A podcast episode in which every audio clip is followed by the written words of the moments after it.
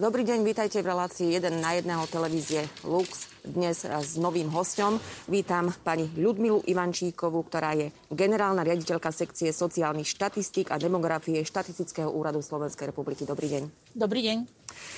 Pani riaditeľka, s vami sa budeme rozprávať o sčítaní obyvateľov domov a bytov, ktoré oficiálne ten dátum je na budúci rok, ale skúsme najprv povedať občanom. Poznáme sčítanie ľudu už dokonca od starého zákona.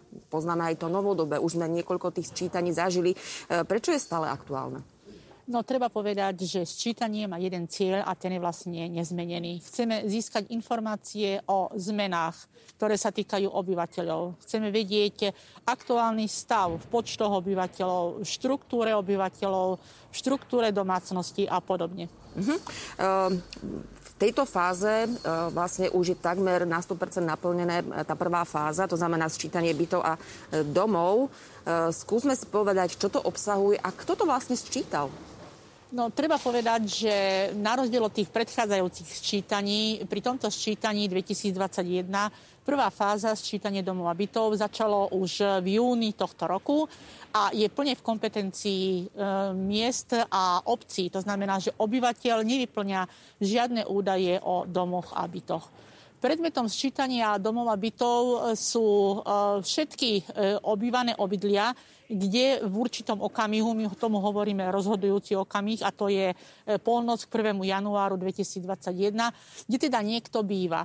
A takisto sa zaoberáme aj nebytovými obydliami, ale ak tam niekto býval v tom rozhodujúcom okamihu sčítania, tiež sú predmetom sčítania. Keď hovoríme o domoch a bytoch, tak máme na mysli predovšetkým informácie, ktoré zberáme a ktoré sa týkajú, povedala by som, komplexne hlavne úrovne bývania. To znamená, že zistíme napríklad, či byt má plynovú pripojku, či má pripojenie na elektrínu, vodu. Zistujeme napríklad, aký je ten byt veľký, aký má rozmer. To znamená, takéto, by som povedala, ukazovatele, ktoré hovoria o úrovni bývania tých obyvateľov. Nezistujeme nič, čo sa týka vybavenia domácnosti, chladničky, pračky a podobne. Čo to znamená, odkiaľ tie informácie vlastne získavate, ak teda občania nie sú prítomní pri tom? Áno, my sme vlastne v predchádzajúcom období v rámci prípravy sčítania zistili, že mnohé tieto informácie štát má. Samozrejme, nemá ich na jednom mieste. Tá situácia je rôzna v rôznych obciach. Majú obce veľa evidencií. Aj štát